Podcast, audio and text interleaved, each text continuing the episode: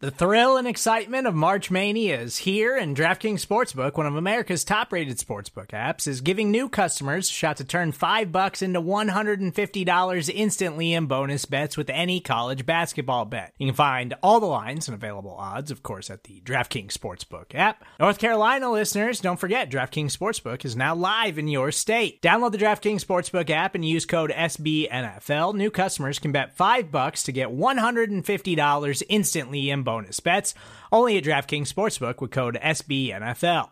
The crown is yours. Gambling problem? Call 1-800-GAMBLER, or in West Virginia, visit www.1800gambler.net. In New York, call 8778-HOPE-NY or text HOPE-NY. In Connecticut, help is available for problem gambling. Call 888-789-7777 or visit ccpg.org.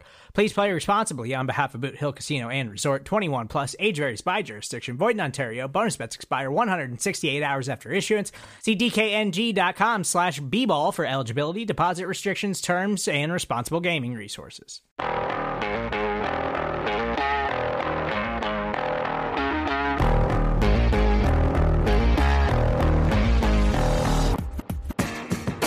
Welcome back into the Arrowhead Pride Rapid Reaction Show. I am Stephen Serda, joined as always by my guy, Rocky Magaña. Kramer Santone in the background helping us keep this thing moving here tonight as the Kansas City Chiefs advance to their fourth Super Bowl in 5 years, Rocky, with a 17-10 win in Baltimore on the road in the AFC Championship game. What a season, man. What a season.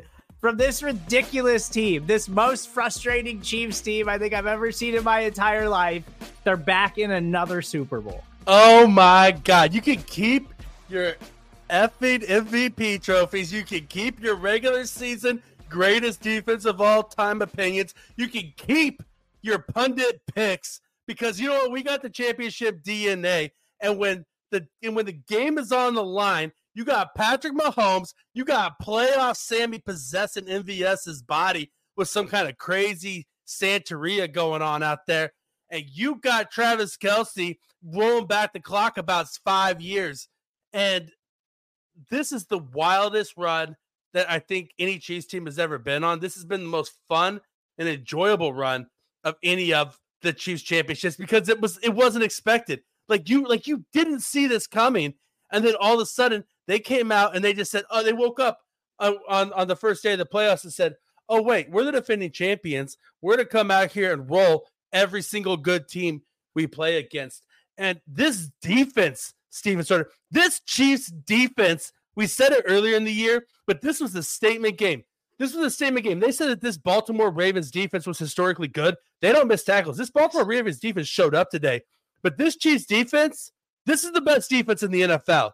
This defense shut down, frustrated, created turnovers off the league MVP, and carried this team to its fourth Super Bowl in 5 years, Kansas City. This is the best defense in Chiefs history. This is a historically good defense. Rocky, we've been talking about it for weeks now. And as frustrating as the Chiefs offense has been at points throughout this season, it really felt like week 17 was the turning point. That late in the season was the turning point for the Chiefs offensively, where they really leaned into Rashee Rice, Travis Kelce, and Isaiah Pacheco. And that was the turning point. That late in the year was the turning point for the Chiefs on offense, where all postseason long, this is 3 games now, Rocky, 3 postseason wins this year for Patrick Mahomes and the Kansas City Chiefs. A lot of Rice, a lot of Kelce, a lot of Isaiah Pacheco, and with an elite defense, they are back in another Super Bowl. This is insane. This is, and Travis Kelce said this week, Rocky, that he wants this one more than he's ever wanted any because of everything that they've ever gone through this season and everything that that's built up to this moment. And it felt like you could see that early on in the game. So we got plenty to talk about tonight. We're celebrating another Super Bowl appearance for the Kansas City Chiefs. This is unbelievable, especially after this season. You know, we spent some weeks down in the dumps, Rocky, but they're back there. They got another chance to prove that they are the absolute best team in the world. Patrick Mahomes will continue to add to his legacy, but I want to get into everything about this game because there was tons of highlights, even in a 17-10 game. But you mentioned the defenses, and the Ravens defense is spectacular, but this is something that we talked about all week long at Arrowhead Pride. And nationally, the narrative was, oh, this Ravens defense is, you know, they're historically great when you dive into all of the metrics and all the stats and the analytics and everything. Like, it says that this is one of the all-time great defenses that we've ever seen in the NFL.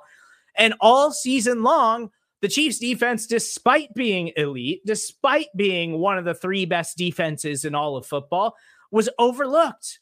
And the Chiefs only put up 17 points, and they didn't do any of that in the second half, Rocky. That was all in the first half, and they were tremendous in the first half. But the Ravens defense put the clamps on the offense. They could not get anything going in the second half. And it was the defense once again proving that they are elite, proving they are one of the absolute best units in the NFL, and proving that they could go toe-to-toe against the team that everyone says this team is far and away the best team in the league right now. And the Chiefs proved that they weren't. And that's what we talked about all week long. Like, the difference being the Ravens defense and the Chiefs defense was not nearly as big as anybody painted it out to be. And we've been talking about that all year. It's unbelievable. They are back in another Super Bowl, and it's really on the back of that defense that has been getting disrespected all season long. I mean, here's the thing that people don't talk about is that you can't pass against this Chiefs defense. You can't pass on this secondary. Yeah, the Ravens have a really great front four, and they got a good secondary, but the Chiefs secondary is elite. Like, yeah, Zay Flowers is a very special talent. He was drafted in the top half of the first round for a reason. Like, the dude is a stud. But Zay Flowers, pardon my French, he effed around and he found out what happens when you taunt L'Jarius Sneed and you try to stand over him and you try to flex a little bit, because guess what, son? You're still a rookie and you're still prone to making mistakes under the bright lights. Like, listen, like nobody said that this Chiefs team was the best team in the NFL, but this is the best big game team in the NFL. Winning championships and winning big games, it is a mindset and it is a learned trait. And with Patrick, like, you saw it. I think I realized this the most this past week when I was watching the latest episode of The Franchise, and Patrick Mahomes was walking out on the field in Buffalo last week. Snowballs flying at him, mother effers, middle fingers going up in the air, just like people, just the most hostile environment you could imagine. And you would have thought that he was sitting at a tea party. The dude was just so chill, so even-keeled, so unfazed, just walking out into that environment. And in that moment, this dude is just wired different. And it trickles down to this entire team that it doesn't matter what you throw at them. They're not going to blink. They're not going to flinch. And you're not going to intimidate them. And when you have that on the offensive side of the ball, where all he knows is, I got to get a couple scores up and then protect the ball and let this defense carry me home. And then this defense, despite being banged up, we lost Omenihu in this game. Chris Jones was in and out of the game, completely banged up in this game. And still, they were putting pressure on Lamar Jackson. Still, they were getting the job done and cutting off his running lanes for the most part. I mean, this was not just like an elite defense talent-wise. This was the most gritty and gutsy performance you've seen by a Chiefs defense in a game, because they weren't fully healthy.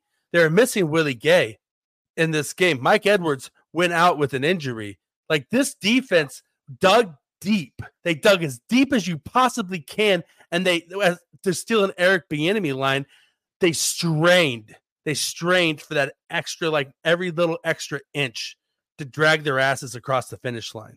So I want to get back to Charles Omenihu's injury here in a minute, because that could be huge. That could have huge ramifications for the Super Bowl. But thankfully, they got a week off in between, got some extra time to try to get healthy. But Kramer, can we get the L'Jarius Sneed fumble back up on the screen? Because I want people to see this play, and I want to highlight again just how incredible L'Jarius Sneed is. This is a critical moment in the game for the Kansas City Chiefs defense, where, you know, it's still a 2-possession game at this point, but the Ravens are trying to get something going. And I think you could make the case that was their best all around drive of the entire game, because their first one was really, it was just a blown play where, you know, Zay Flowers is just wide open and Lamar buys time and finds him downfield for a touchdown. But this one, it's like, okay, Ravens are going to score here. Like, that's what's going through my mind. I'm like, okay, they're going to score here. Chiefs got to come back out and they got to get something going on offense here in the second half. And that play by L'Jarius Sneed just further highlights, man. And you talked about the secondary, Rocky. This secondary, and it goes to this offseason, they got to lock up L'Jarius Sneed. But, man, this secondary has a chance to be something special. And I know we have a lot of question marks about the Chiefs defense as a whole and all the decisions they're going to have to make this offseason. But if you lock L'Jarius Sneed in, then you got Jamari Connor, who is showing signs of like, oh man, this guy is a starter for you going into next season and looks like he could be a legitimate playmaker in your secondary. You got Sneed, you got McDuffie, and Sneed got snubbed this year on the All-Pro. He absolutely should have been a first-team All-Pro, in my opinion, over Sauce Gardner or Charvarius Ward. Like, both those players had special years, but neither one of them was nearly as locked down as L'Jarius Sneed was. And I think it's absolutely ridiculous that he got snubbed on that list. But Sneed has been a difference maker. And that was what we talked about on Show and BK this week on Arrowhead Pride. We talked about it on a bunch of different podcasts. And it's like, everybody's looking at the Baltimore Ravens like they were just this powerhouse team that was ready to run through anybody. And you talk about the Ravens in big games against teams over 500 this season. They were absolutely dominant and just had these incredible game plans. And I think even going back to the pregame stuff with Justin Tucker messing with Mahomes and guys getting into it on the field during warm-ups, all that stuff, you could tell the Chiefs were in the Ravens' head a little bit. And the Ravens have been hearing all week long, we're the better team. It's our year. We're going to take down the Giants and the Kansas City Chiefs. And it just felt like immediately out of the gate, the Ravens were not playing their style of game and not doing the things that they wanted to do. And the Chiefs defense was incredibly disruptive. And at the end of the day, that special Ravens defense, which I think is tremendous. I think Lamar Jackson is a tremendous player. I think the Ravens have a very good team. They could be right back in the mix next season. But at the end of the day, the Chiefs have more blue chip players. And that was the biggest difference in this thing. Every single one of the Kansas City Chiefs stars made an impactful play in this game at a significant moment. Like, there is no stage that is too big for this team. We've seen it over and over again over this run. But it's not only that, it's that those guys stepped up and made plays when they absolutely had to against the very best opponent that they might see all year in the Baltimore Ravens. And we'll see what happens in the NFC Championship game. Both those teams are extremely talented. But this idea that there was this huge gap between the Ravens defense and the Chiefs defense was always false. And we talked about it all week long. It never held any weight. And the Chiefs blue chip players, their superstars, showed up and played like superstars and made plays and left their fingerprints all over this game. Well, and you saw it right out of the bat. The Baltimore Ravens live and die on aggression, on offense and on defense. They're an aggressive team, and they want to come out. They want to hit you in the mouth. They want to try to intimidate you. They want to try to do all these things. That's exactly what Justin Tucker was trying to do, trying to pull his kicker crap, putting it where Mahomes was warming up. And you saw that Mahomes, they just tossed it aside and went about his business. And you saw that with the personal fouls, you saw it with the roughing the passers, you saw it with them pulling out all the stops this game, trying to bring Ray Lewis out to fire up the team and fire up the fan base. They tried to bring out Chiefs Super Bowl great Terrell Suggs and like Super Bowl Chiefs more recently with Chiefs, the Chiefs Super Bowl champion Terrell Suggs out into the game to fire up the crowd. You even saw him on the big Jumbotron trying to coach their fans and how to cheer for football, saying, the opponent wants it quiet. Please be loud now. Like, and then they still got 110 decibels. Sorry, sons, you're 50 decibels short of Arrowhead Stadium. Like, you think that we're not used to this? You think we're not used to playing in a loud stadium with aggression? Everything they do has to be artificially motivated and pumped up, where on the contrary with the Chiefs, with their blue chippers, like you talked about, where it's just who they are. They're champions. They know they're champions. They know that the AFC goes through them. And if you want to try to beat them, you got to come out and play your best game. You got to play mistake-free football, and you got to beat Patrick Mahomes in the playoffs, right? Like that's something that you're not going to do. And so, like, all this energy that you're spending hyping yourself up, it's going to fail you in the end, and it's going to get you into trouble, which we saw. You know, Roquan Smith went a little too hard at the end and got the 15-yard penalty. They were just trying to reset the set of downs, and he picks up a 15-yard penalty. And I think that, to your point with this defense, they just played very smart, very sound. And they didn't let the moment be too big for themselves where they got in their emotions. Like the whole entire Chiefs team just stayed even keeled, controlled their emotions for the most part, and just played better football. They didn't play perfect football, but they played better football than the Baltimore Ravens, and then they beat them at their own game. And I want to talk about Charles Omenihu before we turn the page over to the offense, because I got a lot of thoughts on the offensive performance of this team. But Charles Omenihu, monster early in the game in this one. The Chiefs are really good at putting pressure on Lamar, and he's the one that finally gets home to him early in the game. Sacks Lamar, forces a fumble. Chiefs get it back. They don't wind up scoring on that drive, or they don't find the end zone, but it's still a huge sequence. And then Omenihu winds up leaving the game with a knee injury. He's not able to come back in. You could see him on the sideline kind of testing things out. Didn't look like he could put a lot of weight on it.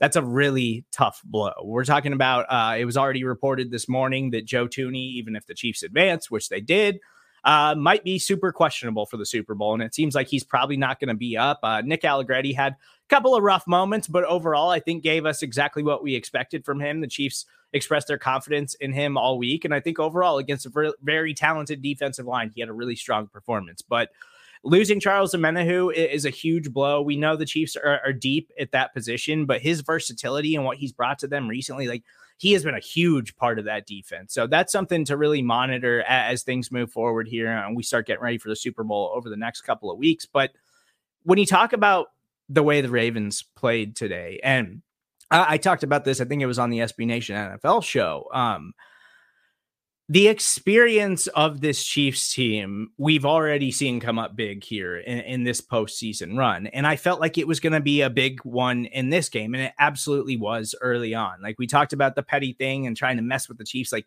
you're not going to get in Patrick Mahomes and Travis Kelce's heads. Like, that's just not going to happen before a football game, before one on this stage, because we saw early in Patrick Mahomes' careers. Like, I think back to the AFC Championship game where he started that game a little rough against the Patriots in 2018, because it's the biggest stage he's ever been on as a football player. And you see those big game jitters where he just misses some throws early. It takes him a while to get into a rhythm and get things going. But we're past that point now, because they know exactly what it feels like to be on this stage. They know exactly what it feels like to be champions. And I thought that was so big today, because it didn't feel like the Ravens had an answer for that experience from the Kansas City Chiefs, because they're the ones doing petty things, trying to get in people's heads, pushing guys around, talking trash before the game. And then immediately Chiefs come out after the Ravens go 3-0 on their opening drive. Chiefs drive right down. Nice long touchdown drive. Followed up, same thing. Another nice long touchdown drive. And all of a sudden, it feels like the Ravens are feeling the pressure. Like, we got to keep up with the Chiefs and Patrick Mahomes and Andy Reid. Like, this offense, we got to put our foot on the gas. And they start throwing the ball a bunch and not running it, which we talked about that all week too. Like, that's the easiest recipe for success for the Kansas City Chiefs, is to try to force Lamar into having to throw and play from behind. And I just felt like the Ravens had more time to try to stick to the run, and they just didn't do it. They immediately gave up with it and immediately tried to start throwing their way back into this. And we know that's not really how they want to play, but I think that's another thing that just comes back to the experience, where it's a huge stage. You don't want to let down performance. You want to get points on the board. You want to go toe-to-toe with Patrick Mahomes, and the Ravens weren't ready for the lights, and the Chiefs live in the lights. So it didn't affect them whatsoever, and I think it absolutely affected every aspect of this game for the Baltimore Ravens. The Chiefs have been in the lights for 6 years now. Like, that's the whole thing. It's like, since the 2018 season, the Chiefs have been in the lights. When they went toe-to-toe with Tom Brady and lost in the AFC Championship game, like, that was the beginning of it. And yeah, we said all week long, here's the thing with Lamar Jackson, he took 37 sacks this year, 37 sacks. 32 of those sacks came on plays without play action. 36 of them came on plays without a screen option. Why?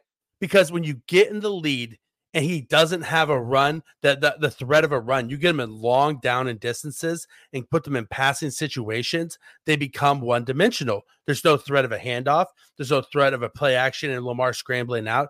There's no threat of a play action and Lamar throwing the ball. There's no threat of Lamar dumping it off on a screen pass.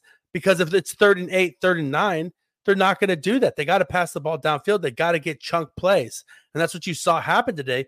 The Chiefs got Lamar into those situations. And because of that, he had to hold on to the ball. He holds on to the ball way too long. Like, that's like here, there's two elephants in the room about Lamar Jackson's game. A, he holds on to the ball too long. B, he fumbles the ball too long. He fumbles the ball a lot. What did we see today? He fumbled the ball on a strip sack by Charles Omenihu, and he held onto the ball too much and took coverage sacks in crucial situations, right? You know, and so like the Chiefs' game plan came out. They almost played the Buffalo Bills game plan from last week. They said, we're going to have long, sustained drives to start off the game. We're going to hit them in the mouth. We're going to get up a couple of scores, and then we're going to make their offense try to pass their way back into this game against our elite secondary that we know they can't pass against. I mean, Andy Reid had the perfect game plan to beat the Baltimore Ravens today. See, and I think this is just goes back to the evolution of this team as the season has gone on, because I think Andy Reid's opening script in the first half, tremendous. That's exactly what you want. You want to take a bunch of time off the clock, and you want to finish with touchdowns, and that's exactly what they did. And in doing that, you put the pressure on the Ravens to go out there, and then time of possession heavily favors the Chiefs in the first half of this game. Now, in the second half, neither offense could really get things going, but like you mentioned, the Ravens are pressing because they're feeling the pressure of being down in this kind of game, and Lamar's hanging on the ball way too long. And you know, the Chiefs pass rush won a lot of times today, and then there were some times where Lamar had forever to throw back there. But Lamar's holding on to the ball for 10 seconds, and eventually he's got to do something, and sometimes he was eating sacks, other times he was just trying to run, but he was taking way too long to decide to run, and all of that was just flustering Lamar Jackson. Like, it's when you look at the stats from this game, he goes 20 of 37 for 272 yards, one touchdown, one interception, also has the fumble. But, and I know Gus Edwards isn't exactly a superstar. Justice Hill isn't exactly a superstar, but those guys have been complimentary players all year.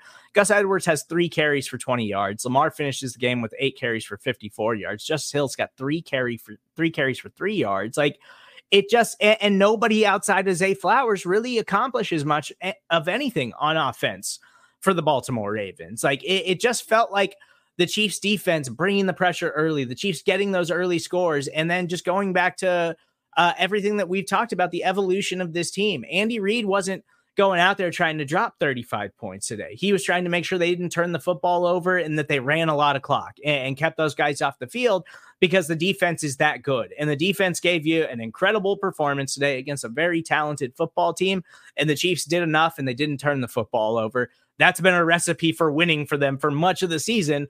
It just took them the entire regular season to actually commit to it. 100%. 100%. And that's the whole thing, is the Chiefs offense has been like an addition by subtraction. Let's just be honest. Like, the fact that the moment that Kadarius Toney and Sky Moore went out of this offense, the Chiefs focused on their three studs of Isaiah Pacheco, Rashee Rice, and Travis Kelce. They started clicking, right? And then you hit up your other complimentary players a little bit. And so, you know, Kadarius Toney, congratulations on becoming a father. Happy birthday. Like, wonderful, we wish you wonderful news. Like, God bless you. I'm so happy that you have these great things happening in your life, but limiting the offense to the players that we had today, you're right, is 100% the recipe for success. And Andy Reid knows it. Matt Nagy knows it. Like, is the offense limited because of it? Sure, it is. That's fine. You can live with a limited offense when you have a defense that holds the NFL MVP to 10 points in the AFC Championship game at home. Like guys, like, the Kansas City Chiefs just held the Super Bowl favorites, Lamar Jackson and the Baltimore Ravens, to 10 points in their own house on the road on the biggest stage possible. Like, what? Like, that's unheard of. That's the league MVP. Like, yeah, that's the league MVP. Guess what? Like, the 2000 Baltimore Ravens didn't even do that. Like, let's be honest, they didn't. Like, they were great, and they didn't hold them to 10 points in the AFC Championship game on the road. Like, that didn't happen. Maybe now that we've got 2 weeks to get ready for another Super Bowl, maybe all of the national media will finally do their homework and watch some Chiefs games and really dive into how special this Chiefs defense has been all season long, because we've always known about it. It's the one thing we've talked about all year, Rocky, is like, we definitively know this is a championship caliber defense. I don't know what the hell the offense is, but that defense can go win you a ring, and the defense did it today, and they proved it. And it's so cool to see on that side of the ball, because we know what Mahomes is, we know what Kelce is, we know what the offense is at this point in the year, and they're still going to make a handful of plays. And Kramer, can we pull up the Travis Kelce touchdown? Because I want to talk about that really quick. But this defense is special, and I've had so much fun watching them play. They are so creative, and they have such incredible personnel, and Spags has been so amazing. But Mahomes is going to make some of these plays every now and then too, and so him making these incredible plays, and that was a critical play to Travis Kelce, where Travis Kelce lays out for it, and then this touchdown pass that is absolutely perfect. Travis Kelce winds up having a monster game today because the Chiefs Hall of Famers step up and make plays when they need to. He finishes the game 11 receptions for 116 yards in that touchdown, and that touchdown's so huge because it's the opening drive of the game, and Kyle Hamilton, the Ravens' best player outside of Lamar Jackson, their all-world safety, who, my opinion, best safety in all of football right now. Like, one of the most versatile players on the defensive side of the ball you're going to find anywhere in the NFL. He's incredible.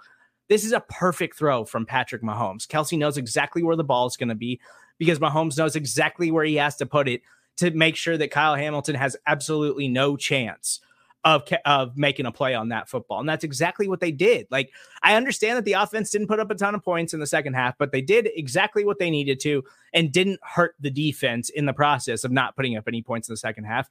And Mahomes was tremendous in the first half of this game. Andy Reid's opening script was incredible against this best defense in all of football that was supposed to be the biggest advantage in this game. And Patrick Mahomes only has 9 incompletions in this game. It's 241 yards and 1 touchdown. Not his biggest postseason game by any means, but he was effective and did everything that he absolutely needed to do, took care of the football, made throws when they needed him to make throws, and they did just enough offensively. That's all we've been asking for all season. I'm past the point of thinking this Chiefs offense is going to drop 35 points on a weekly basis. Just don't turn the football over, have Mahomes make a couple of special plays, and that's enough to win, and it was. It's amazing. It's an amazing feeling to just talk about it this way all season. It's exactly what leads them to another Super Bowl. It's great because it's what every fan was begging for all season long. This was the game. These last 2 games are the games that we've been begging the Chiefs to play for all season long, these last 2 weeks.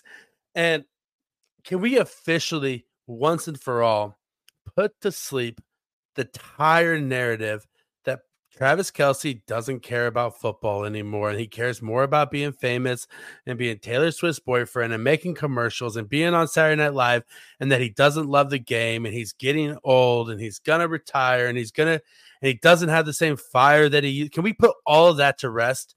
Because today, Travis Kelce said this week, he wanted it more than he ever wanted anything else, and that it's his responsibility every day when he walks in the building to make sure that everybody knows that despite his increased, public stature, that he's still the same dude he's always been, and he still wants it just as much. He's still going to work just as hard.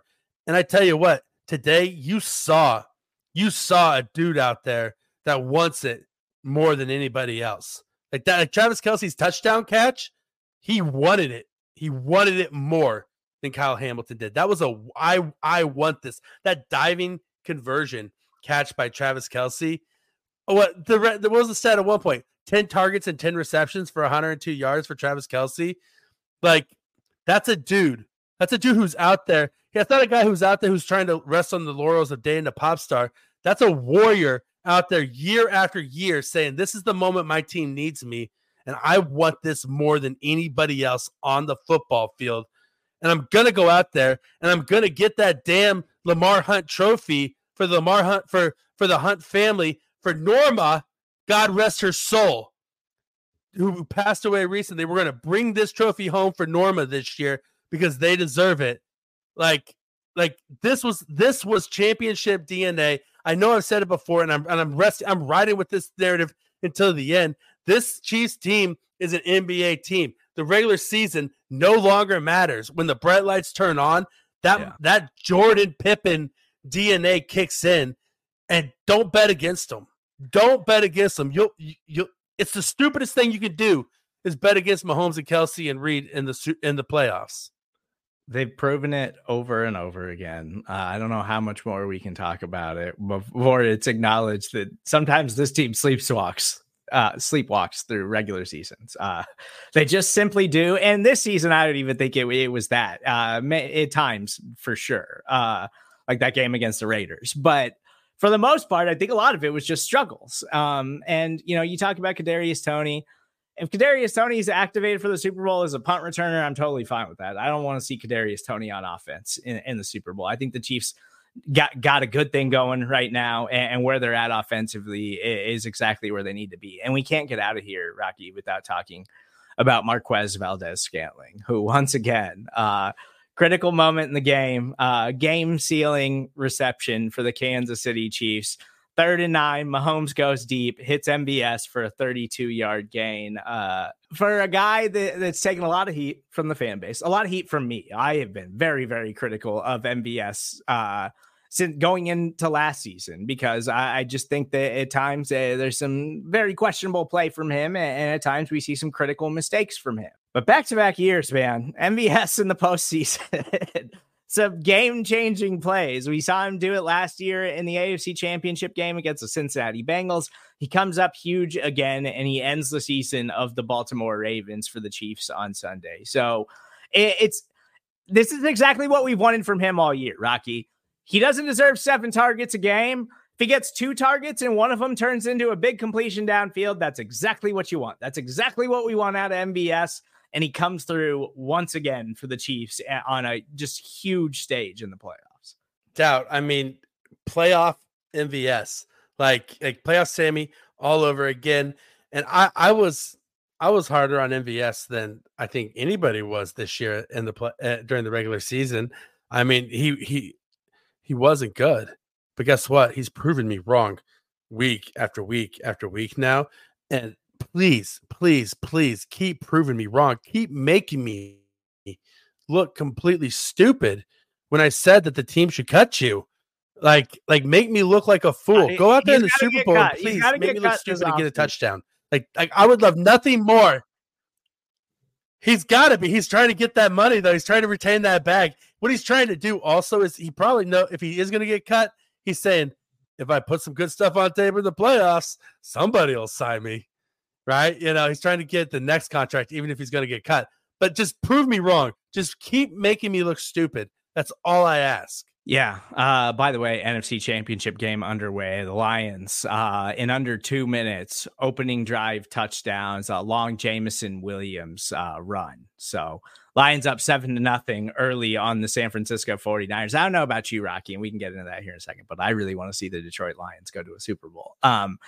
But yeah, MVS, man, I still find it hard to believe that guy's going to be a part of this team next season. But again, he's given Chiefs fans some great memories here in the playoffs in back-to-back years, where no matter how you want to call him out for his regular season play, he has shown up twice now in the postseason on the biggest stages in critical moments for the Kansas City Chiefs. So just a tremendous performance from the Chiefs all around. And again, I just want to reiterate, like, the experience of Andy Reid and this coaching staff and Steve Spagnuolo, I think was another huge difference maker in today's game, where a lot was made of Todd Monken and Mike McDonald this week. And they're both great play callers. And I think Harbaugh is a great head coach, and the Ravens really got something building over there. I think they could be right back here next season.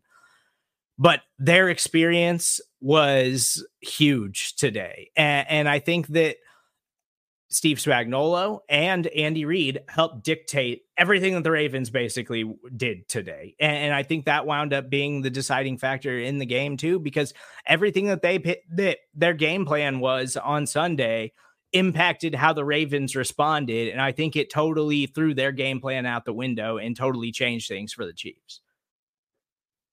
Oh, 100% it did. The Chiefs dictated the tempo and what style of game this was going to be from the jump. Like, Andy Reid came out and he said, "Hey Harbaugh brothers, like, I know that Jim is joining my division next year, and so I'm going to be his daddy for a couple more years. But here's the deal. I dictate the tempo of this game. You don't. I'm going to come out. I'm going to do long drives. I'm going to put you on your heels. I'm going to tire out your legendary defense. And then we're going to finish. And then Spagnuolo is going to come out here and say, okay, look, they're going to be pressing because they want to come out and score and respond. And they're going to try to stretch the field. So what do you do to Lamar when you do that? You bring pressure, right? You bring pressure. You drop your defenders. You let Trent McDuffie, who's an all-pro slot cornerback, Trent McDuffie had a game today. Like, he had a game today. Yeah. And Odell Beckham Jr. just looked like an old man. He looked like a washed old man when Trent McDuffie was on him today. It was a thing of beauty to watch. And that's the whole thing about this defense too. Yeah, we're losing some pieces. There's got to be some things switched up in the offseason. But we got a nucleus of Karlaftis, McDuffie, even Williams. You got Connor, you got Cook. Like, we have a nucleus of young, talented players on this defense that, yeah, we may not ever see it this good again, but it's not going to be bad. And that's one thing, the Chiefs secondary is not going to be bad. It's going to be just as good next year. The whole secondary is back with the exception of Mike Edwards, right? And so, yeah, and I mean, if God bless him. Whatever happens with L'Jarius Sneed after this season, I hope only good things happen to that man. Whether it's with the Chiefs or anybody else, I pray nothing but blessings on him and his family for the rest of their days after the way that he's played. But you're right. I do hope it's the Detroit Tigers. I hope Detroit gets to go to their first Super Bowl since they invented the cotton gin or something like that. And I hope we break their hearts. I hope we break their hearts and that the whole city is crying because the Chiefs are now the evil empire of the NFL and we're the New England Patriots. And I hated Tom Brady all those years and I hated Bill Belichick because they won every single year and there's nothing you could do to stop them. And guess what? Now that we're them, I love it. I relish in being the villains of the NFL, Steven. It's a 4-play, 75-yard scoring drive for the Detroit Lions to open things against the San Francisco 49ers. Amazing start for them. See how that goes and see who's going to face the Chiefs in the Super Bowl here in a couple of weeks. But I want to remind you guys, if you're listening to us on the podcast, stick around after the commercial break. We'll have all the post-game press conferences. But let's get to some comments and observations before we get out of here.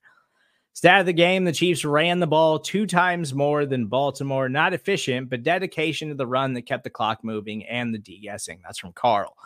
Yeah, that just goes back to what we were talking about. It's Rocky, I felt like from the very start of this game, the Chiefs dictated the game flow. From the very opening drive on offense, they dictated everything about this game, and every Ravens decision was dictated by what the Chiefs did from then on. And it's crazy to think that they were that heavily influenced, but it just felt like the pressure really got to Lamar and the pressure really got to their coaching staff of like, we got to keep up against these monsters. Like, we can't lose to these guys by not going for it. And they went for it. The problem is that's not really their game, and they could never really find it after that. And it just felt like the Chiefs controlled things, and they especially did it with the run game and these long, sustained drives and trying to stay on the field and run clock. Yeah, listen, Baltimore's run defense shut down the run game for the most part today, and fine, because the Chiefs stayed true to their game plan, and once they were up 2 scores, it wasn't like it's not so much about picking up yards as it is keeping the clock going and then putting the pressure on Baltimore to actually move the ball against this defense.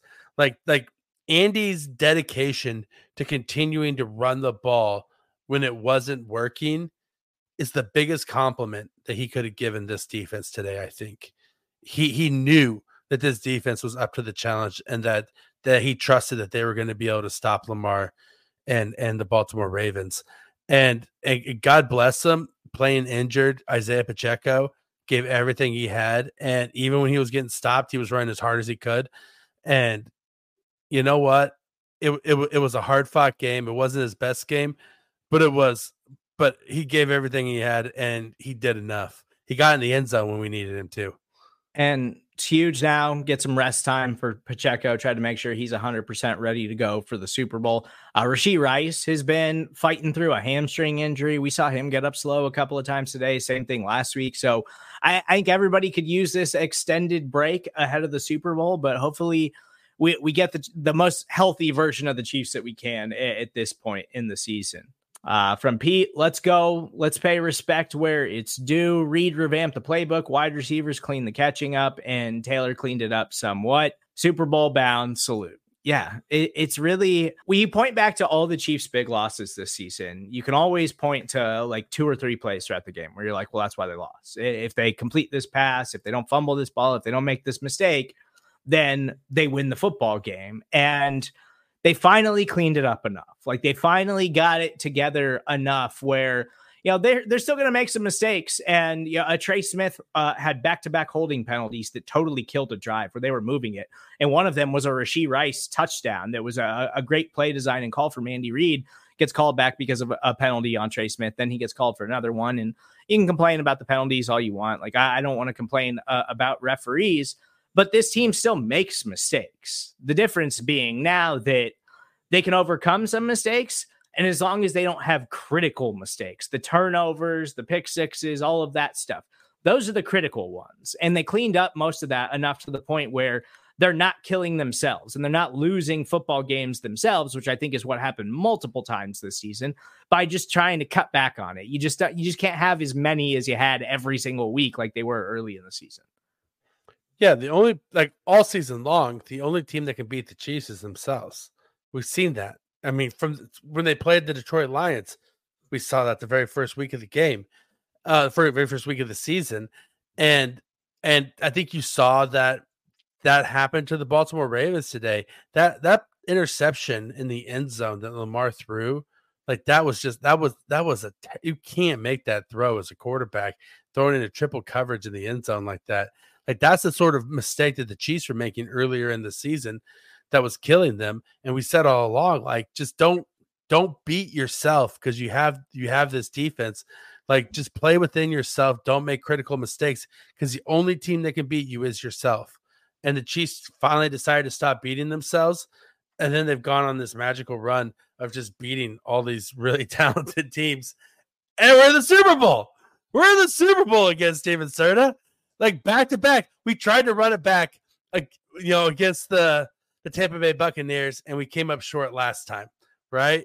And living in Tampa, that was the most miserable experience of my life, losing to the Buccaneers in the Super Bowl. But now we have the opportunity to go into the heart of Morador in the Raiders Stadium and win a Super Bowl on their field, where one of our fans buried a flag underneath their field when the stadium was being built. We got a chance to go into the very heart of darkness itself and win the ultimate prize. Oh my God, I've never been so flippin' fired up for anything in my entire GD life. I mean, I promise you. I see you in the background giving Rocky the finger, Kramer. I'm going to call that out. Yeah, it would be really impressive if the Chiefs get to go to the Raiders Stadium and win another Super Bowl. Just an unbelievable run. Do we have any other comments before we get out of here? We got a lot of stuff to do post-game here at Arrowhead Pride as the Chiefs go to their fourth Super Bowl in 5 seasons. From Paul, Furious George being disruptive again and again. Yeah, George, it's easy to forget about George sometimes in these instances, but I know we've talked about him a ton here, Rocky. George is a ball player, man. George has really taken a huge step in year number 2, and especially if Charles Omenihu can't get on the field for the Super Bowl for whatever reason, they need George to play lights out, and he was fantastic. He had a couple of huge moments in this game against the Ravens. Oh my God.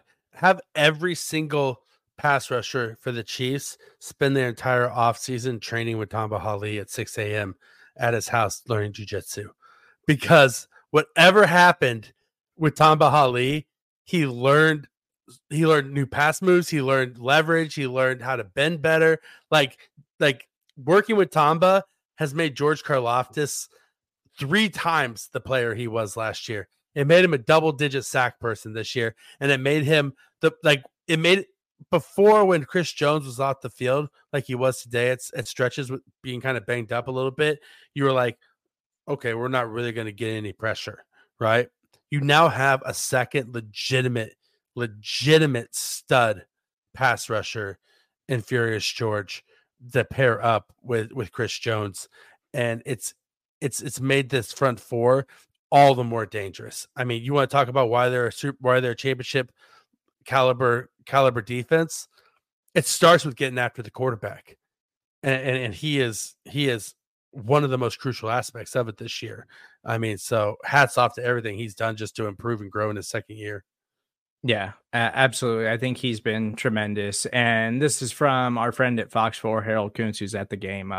Tweet out a picture of Charles Omenihu on the field after the game. Said Charles Omenihu, quote, "I'll be ready to play in the Super Bowl." So hopefully it's nothing serious. Hopefully it is something he'll be ready to go for. Obviously, we'll have all that for you at arrowheadpride.com. Again, Kansas City Chiefs headed to their fourth Super Bowl in 5 seasons.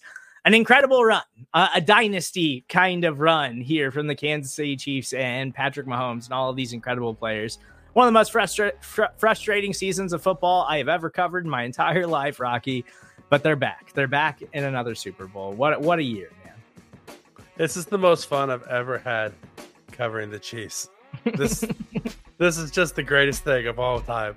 Man, we got everything you need to know at arrowheadpride.com. So make sure you stay locked in there over the next couple of weeks. We'll have plenty of content for you to keep you busy until we're getting ready for another Chiefs Super Bowl in Las Vegas. As always, please make sure you subscribe, rate, and review everything that we're doing right here on the Arrowhead Pride Podcast Network. You can follow Rocky on Twitter at Rocky Magaña. You can follow Kramer at Kramer Talks. I'm Stephen Serda, where you can find me. Again, hang around after the commercial break. If you're listening to us on the podcast, we'll have all the post-game press conferences available for you if you want to check those out. Kansas City Chiefs win 17-10 and head to another Super Bowl. We will talk to you guys later this week at Arrowhead Pride.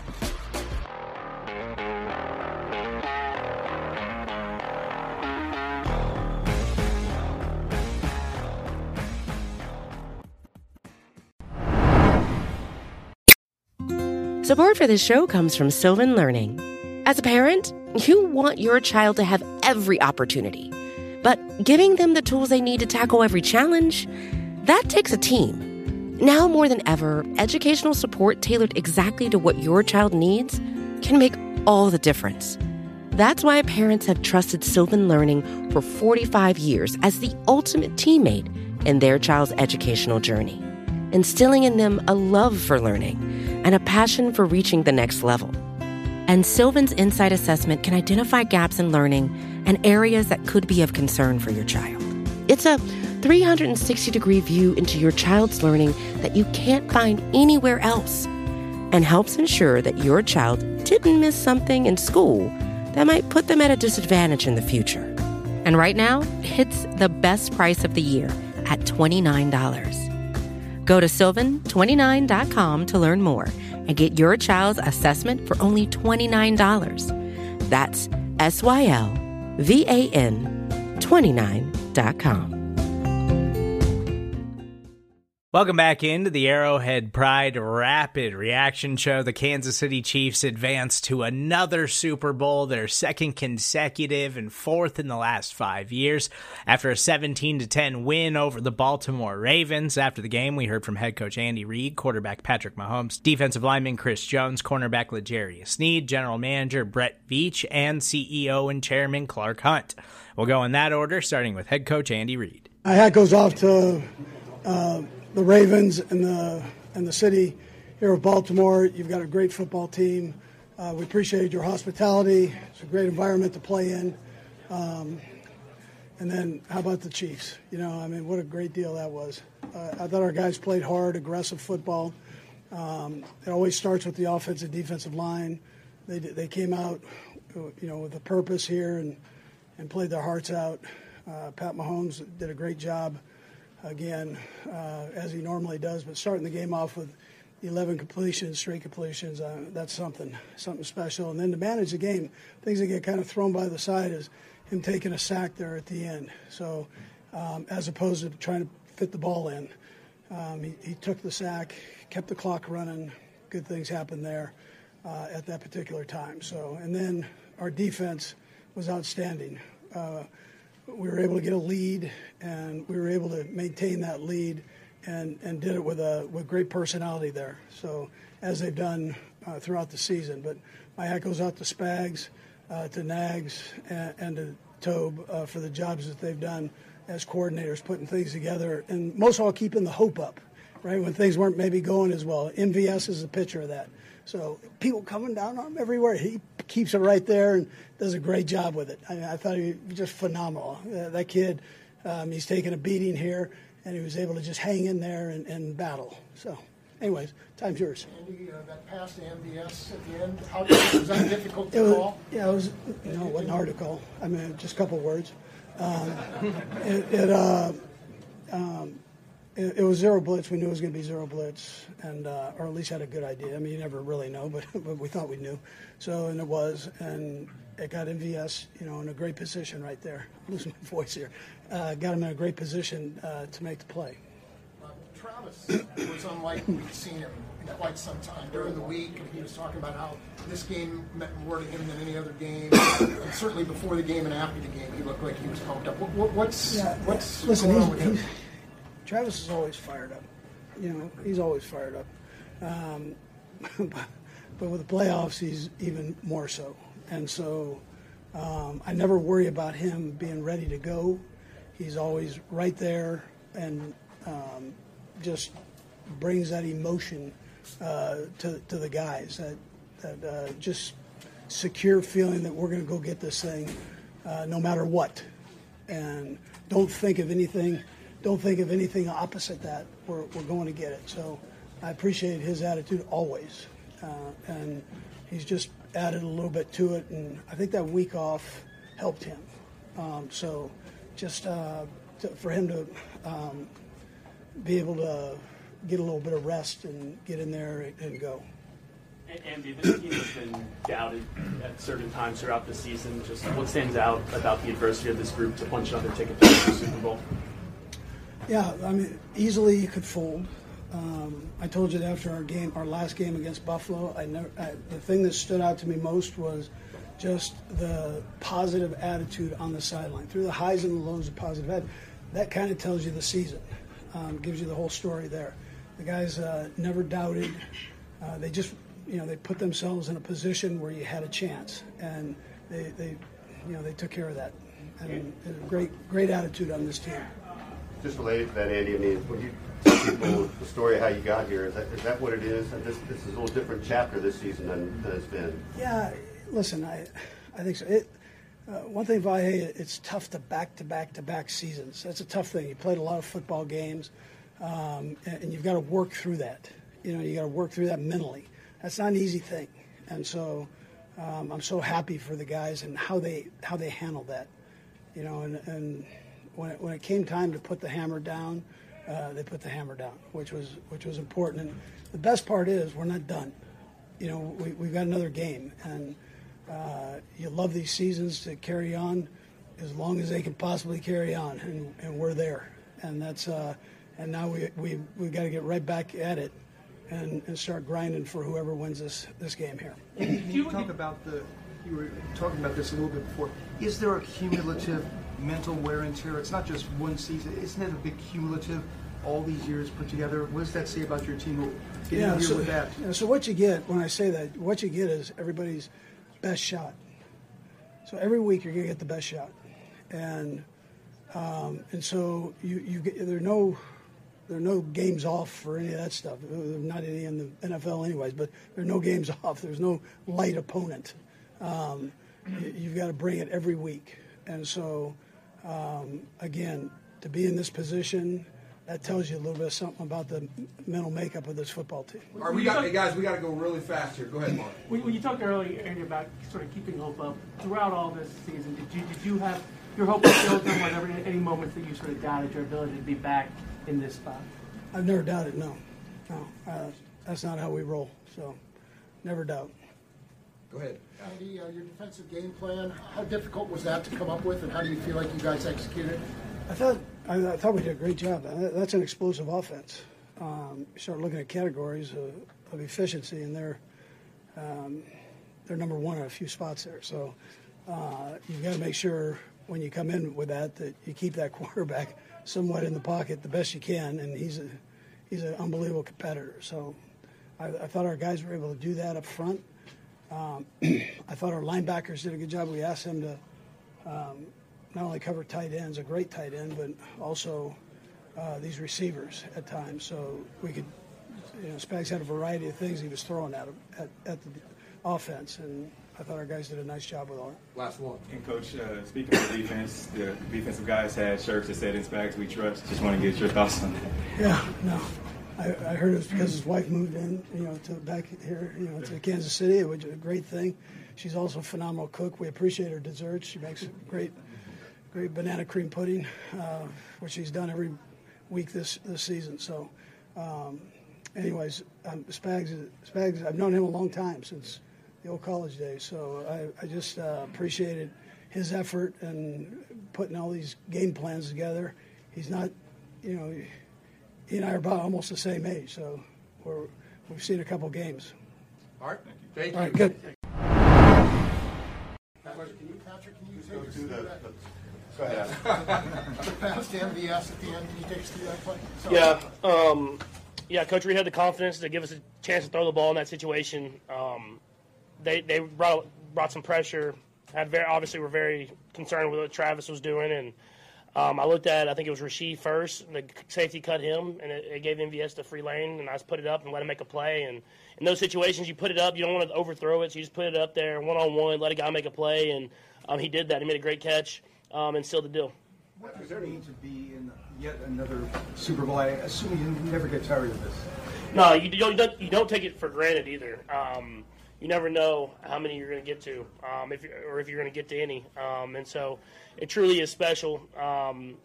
Just to do it with these guys after what we've been through all season long, guys coming together, it really is special. But I told them, I mean, the job's not done. I mean, our job now is to prepare ourselves to play a good football team in the Super Bowl and try to get that ring. Patrick, Kelce during the week looked like he was particularly fired up. He said at one point, he wanted this one more than any other game, and he looked pumped up before and after the game. What got into him this week, or was it just another week for him?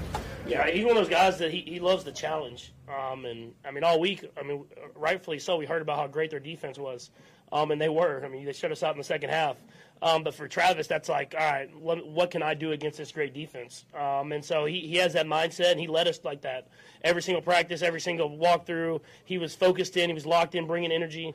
It makes my job a lot easier when you have a guy that's in that room, that tight end room, that receiving room, and he can lead those young guys and show them how we do and lead us to an AFC championship. Patrick, I know how much respect you have for Lamar and what his unit's been able to do. Your defense has been pretty special all throughout the season. To see what they did today, just how do you kind of put it to words? Yeah, it's special because that's a great team and a great quarterback. And Spags, it seems like when the games get bigger, when the challenges get higher, he performs even better. The guys executed the game plan well. They got timely turnovers that played down at the goal line, punching the ball out. I think it was Sneed and recovering it. That was a timely turnover, obviously. And whenever they're rolling like that, I have to kind of manage my game. That's stuff that I've learned throughout the season is even if we're not having the success that I want to have, the defense is rolling and getting stopped. So let's just take the safe choice, get the ball out of my hand, don't turn the ball over, and let's go win a football game. Last two will go Sam and then Adam. Patrick, it's the first time you've had to go on the road to get here. Underdogs twice. What was just the experience like of this particular path? Yeah, it was cool. Just going into two hostile environments, having to come together as a team and to win those games and hold that trophy. It really was special. But if I had my choice, I'd rather do it at Arrowhead. So we'll try after we go through the Super Bowl and hopefully win it. We're going to try to get it back at Arrowhead next year. Last two. Oh, go ahead. What was the most trying moment? You mentioned some up and downs. What was the most trying moment for this season you guys had to push through? Yeah, I mean, I don't like losing any games. So every loss, I feel like is tough. But we always had everything we wanted in front of us, and we had that mindset. And Coach Reed preaches that every single day we come into the building. And no one hung their head, and everybody was ready to go. And now we're going to the Super Bowl, and like I said, we're not done. Hey, Adam. Back to the play to Travis where you scramble around and make time and finally floated in there. Can you just take us through that and what that reflects about how you guys play together? I mean, of course, Travis ran the wrong route, so, and he ended up getting the football. The offensive line did a great job protecting. I was trying to find a way to run, but they were doing a good job of containing me with the D line. And then Travis just worked his way to get open, and when he's one-on-one, I give him a chance, and I threw the ball, and he made a heck of a catch. I mean, he's a special player, man, and I always say it, but when the lights get brighter, he plays better, and that's the true mark of a champion, and that's what he is. Last one, Adam. Patrick, you heard Clark talking a minute ago about what Andy's like after a loss. What's it like from your perspective? After a loss versus after when you guys play well and win? There's no difference. The only time I've seen Coach Reid like kind of a little bit more excited is after winning the Super Bowl. Other than that, it's like the same exact person, but that's what you need. You need your leader to be calm, win, loss, no matter what it is, the same person. Come to work every single day and put that work in and let us be who we are. And he talks about showing your personality. And lets us be who we are every single day. But he has that demeanor to show that no matter what the challenge is, we can go out there and attack it. All right, thank you. How you guys doing? Chris, fourth time here, but what stands out about the route you guys have taken? I think it's evident that we had finally go on the road, win a road playoff game, right? And the obstacles we had to just to get to this AFC Championship game. One of Josh Allen and defeating the Buffalo Bills. Playing our first game at Arrowhead, facing the Miami Dolphins, one of the highest power offenses in this game. They scored 70 points, I think, on the second game of the year. So when you take that into consideration, it's like it's a lot of obstacles we had to get through in order to be where we are today. And then facing Lamar with one of the best defenses I've seen. They got a complete team, and being able to overcome that is an obstacle itself. I think Lamar showed why he was MVP, and then why he will win it again this year. He's an outstanding quarterback, and they got a lot of weapons around him. Chris, is there a different sort of satisfaction in the path you guys have taken this season? Absolutely. You got to take a second and look back at everything you had to go through. I never think it's about the destination, but the journey to get to the destination. And you look at the journey we had to take, it's a huge appreciation for that.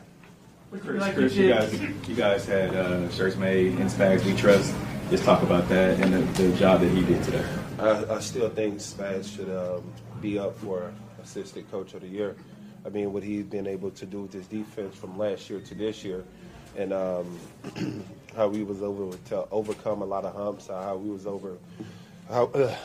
able to force a lot of guys to grow. You know, you look at last year, we was, 15, 13, you know, we gave up a lot of big plays. And come back this year, I'll say it right now, L'Jarius Sneed had an all-pro year, should have been an all-pro.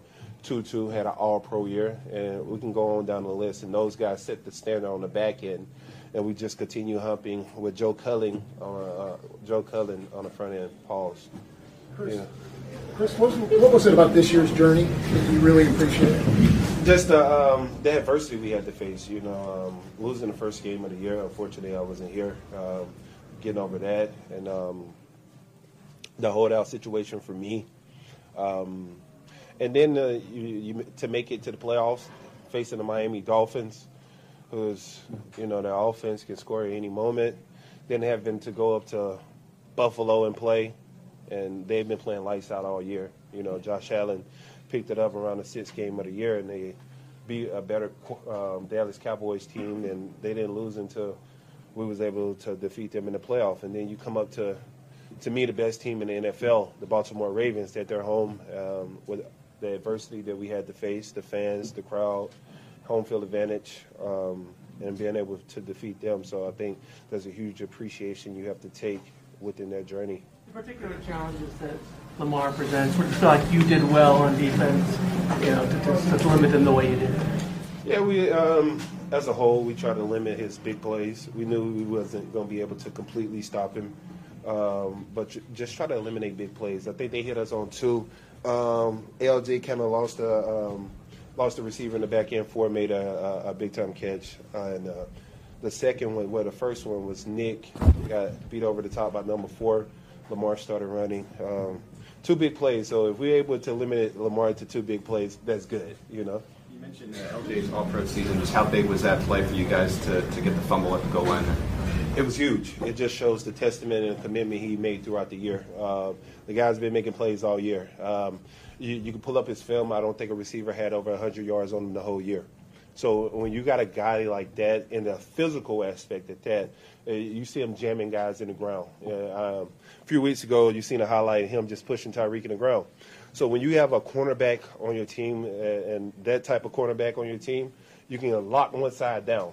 So we're able to kind of play tango or cover three on the other side with man-to-man on this side because we know we got faith and trust in him that we're not worried about LJ. So he had a whole other dynamic to this defense that I think Spaz was able to utilize and take advantage of. Last couple. Chris, was there a moment early in the season when you thought that this defensive unit could be special? I mean, from the beginning, we knew last year a lot of guys was going to force to grow, whether it's Josh, a young guy who's coming out, or Watson, a young guy who's coming out. You know, when you got leaders, really two all-pros in the room, kind of those guys are able to build and grow from that. They can watch LJ. They can watch Trent McDuffie. They can watch their preparation, and they begin to prepare like that. They begin to want to be that guy, you know what I mean? So it helps a lot. Might not answer this, but just to be sure, was there ever a moment where you doubted you guys would be back here? Man, y'all doubted us. We ain't doubted. Y'all take care. I think you were just here for that. What does it mean for Chris to speak so highly about you and your season? Oh, it's a blessing, you know. That type of guy, Chris, you know, he's a great player, great guy as well. And to hear that come from him means a lot. What did you see on the play where you were able to knock the ball free at the goal line? You know, I saw him. He had his step on me. You know, all that was in my mind was just catch up and make the tackle. And that's what I did. And when I see him stretch the ball, I just punched at the ball and it came out. L'Jarius, what did he say to you? A couple plays before he got the penalty, he kind of pushed you down. What did he say? I didn't know that he did that. Because if I did know he did, I would have said something to him, you know. But, yeah, the guys were telling him he stepped over me. And, you know, I didn't see that, but, yeah. So you don't know what the penalty was? No, I did not. I just walked off an expert. So you weren't extra fired up from that play or anything? I mean, yes, I was kind of, you know, mad at myself because I didn't see him get behind me when I went to safety. And, you know, I was like, next play mentality. Yeah. Is that what the breakdown was on the play? You just didn't track him? Yeah, I didn't track him and I lost him behind me. L'Jarius, what stands out about the route that you guys had to take to get here? Obviously, number 3 seed, go on the road. I mean, just throughout the whole season, like, what stands out to you about how you guys? Oh man, you know, we had a lot of doubters from the beginning of the season. No one believed in us. The champs at that, they didn't believe in us, but we stayed at it. We had a lot of adversity, and we kept going. And look where we at now. L'Jarius, they're a dominant team playing from ahead.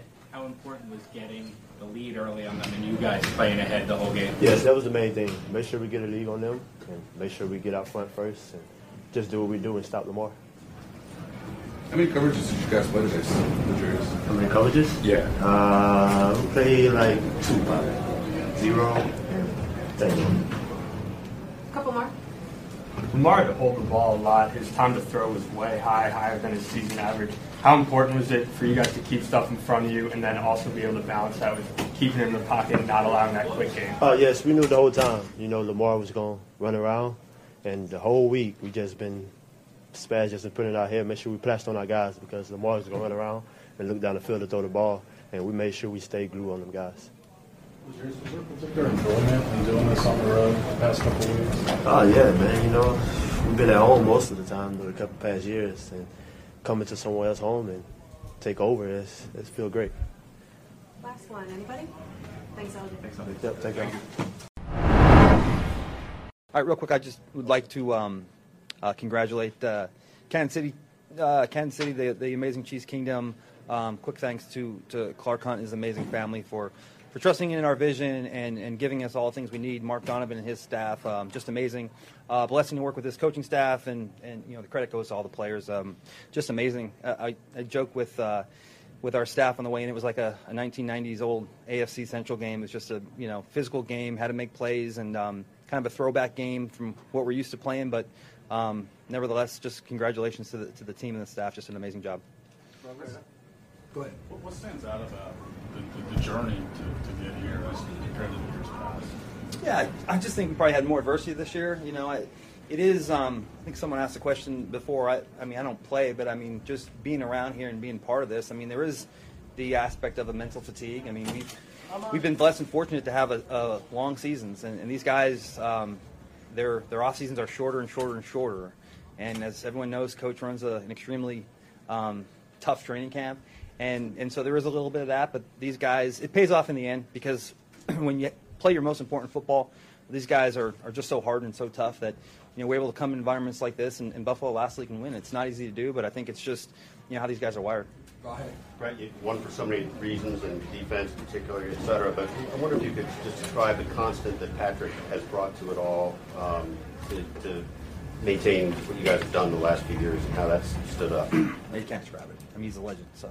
I mean, it's a blessing that, you know, he's part of this organization, and, you know, he's the best. And, it's hard to describe a player like him because he's good in everything he does, and he gives everyone, you know, that belief and hope that doesn't matter, you know, what the odds are and where we're playing and where we're going, that if we have 15 under center, we have a shot. So it's really hard to explain someone that good, I think, but yeah, he's the best. But one other factor with that, too, is you know him enough by now to know that when he's being theoretically doubted, that seems to ratchet things up a little bit. Yeah. Were you pleased to see those sorts of doubts out there last week? Yeah, I'm not sure why anyone would do that and throw shit at him like that, because, you know, he's going to give you his best shot anyway, so there's no need to poke the bear, but if they want to do it, you know, we certainly appreciate it. Last two, Adam and Pete. Brett, after the Christmas Day game, it's hard to see you guys standing here and doing this tonight. What did you see? Were there things you saw at that time to let you know that you could still get this turnaround and be at this point now? I think that, you know, it's funny. We talked about this as a staff after that game, and it's what you do with adversity and how you handle it. And I actually think that, you know, a big reason of why we're here tonight is because of that Vegas game. You know, sometimes, you know, the worst things that happen to you or in your season turn out to be the best thing. And, you know, we were finding ways to win games, but, you know, something was off, whether it be offense or defense or special teams. It just wasn't in sync. But we were winning, and I think sometimes that just is deodorant, and you just keep going and going and going. That loss, I think, really hit us, and, you know, I think it allowed the whole organization to take a look in the mirror. So I really point to that game as one of, you know, really being one of the key motivating factors to just get everyone dialed in here. And, you know, as a GM, as a coach, anyone on our staff, I think the hope and thought when the season starts is if you can just be healthy and hot at the end of the season, that's all you can ask for. And, you know, just fortunate that our team was relatively healthy and, you know, we're playing our best football when it matters most. Last one, Pete. Yeah, last year you guys really rebuilt the defense with the draft picks. This year, just how important now that you look back is the selection of Rashee Rice and what he's been to what the offense can do? Yeah, I mean, listen, we're always trying to get Pat offensive help, and, I mean, no matter what people think or say. And it was a unique free agency and wasn't a lot to choose from, and then you're picking last from the draft. So we took what we had and we invested in some veteran defensive players, and we brought Charles in and Drew in and Mike Edwards in and then, you know, did try to get a receiver earlier in the draft. Didn't work out, and, you know, but we were patient and that's what you need to do, just be patient, disciplined, and you know, thankfully it worked out, and Rasheed's done great, but you don't have to give 15 much. You give him a little and he'll do the rest. All right, I'd like to open up by just congratulating Coach Reid, his staff, and all the players on a tremendous performance tonight. Baltimore had an outstanding season, a great football team, a complete football team, and I thought Andy and his staff had the guys ready to go tonight from minute one. The defense obviously did a great job of buckling down and helping us get the victory in the second half. Clark, I know you've been asked to summarize this a number of times, but can you put into words what Patrick's time with the franchise has meant to the franchise and how it's seemingly changed everything? Yeah. Well, Patrick's a special player and also a special person, and the fact that we got to participate in our sixth straight AFC Championship game tonight, and we're heading to another Super Bowl, I think, tells you all you need to know about him as a person, as a player. But he's also a special person, and I just want to mention, and he's here in the room with us, that I appreciate him giving a shout-out to my mom on the stage tonight. And just to that point, too, I mean, there's awareness of that, but obviously your own acute awareness of that. What's that feel like right now for you to have this in honor of your mom that way? Yeah, well, it's a special time for our family all the way around, getting to participate in these games where we get to compete for the Lamar Hunt Trophy. This year's probably more poignant because my mom's not here for the first time, and she was definitely in the back of our minds throughout the week and tonight. Adam, Clark, After that Christmas Day game, he lost, I think, 5 of 8, and things didn't look great. Was there something that told you that maybe this was realistic, that this was possible, this was going to happen? Yes. We've been lucky to have Andy here coaching the team for over 10 years, and he and the staff, as I mentioned, do a great job. One of the things that I think they're best at is being consistent, no matter what's going on. And that's an important message when you're being successful. It's also even more important, I think, when things are not working for you. And Andy's head was never down. He never doubted the team, and he and his staff just kept teaching. And the result was, by the time we got to the playoffs, we started playing our best football of the season. I also want to say that our general manager, Brett Veach, has done a tremendous job here over the last several years, certainly during the run that we've had in the AFC Championship games and the Super Bowl. But that defense that was out there tonight are a bunch of young players for the most part, and Brett's done a fantastic job of getting those players here so that Andy and his staff can coach them. You talk about Andy being consistent even when things weren't going well. Do you have any stories from that time that sort of maybe illustrate what you're talking about here? Yeah, well, after a tough game, when we meet in the his locker room, when we haven't gotten a victory, there some of us in there have our heads down. Andy's never one of those guys. He's already looking forward to the next week. He's looking forward to the next opportunity. Doesn't believe that whatever problems that we had in the game that week are going to carry over to the next, and is very, very positive in that regard. All right. Thank you, Clark.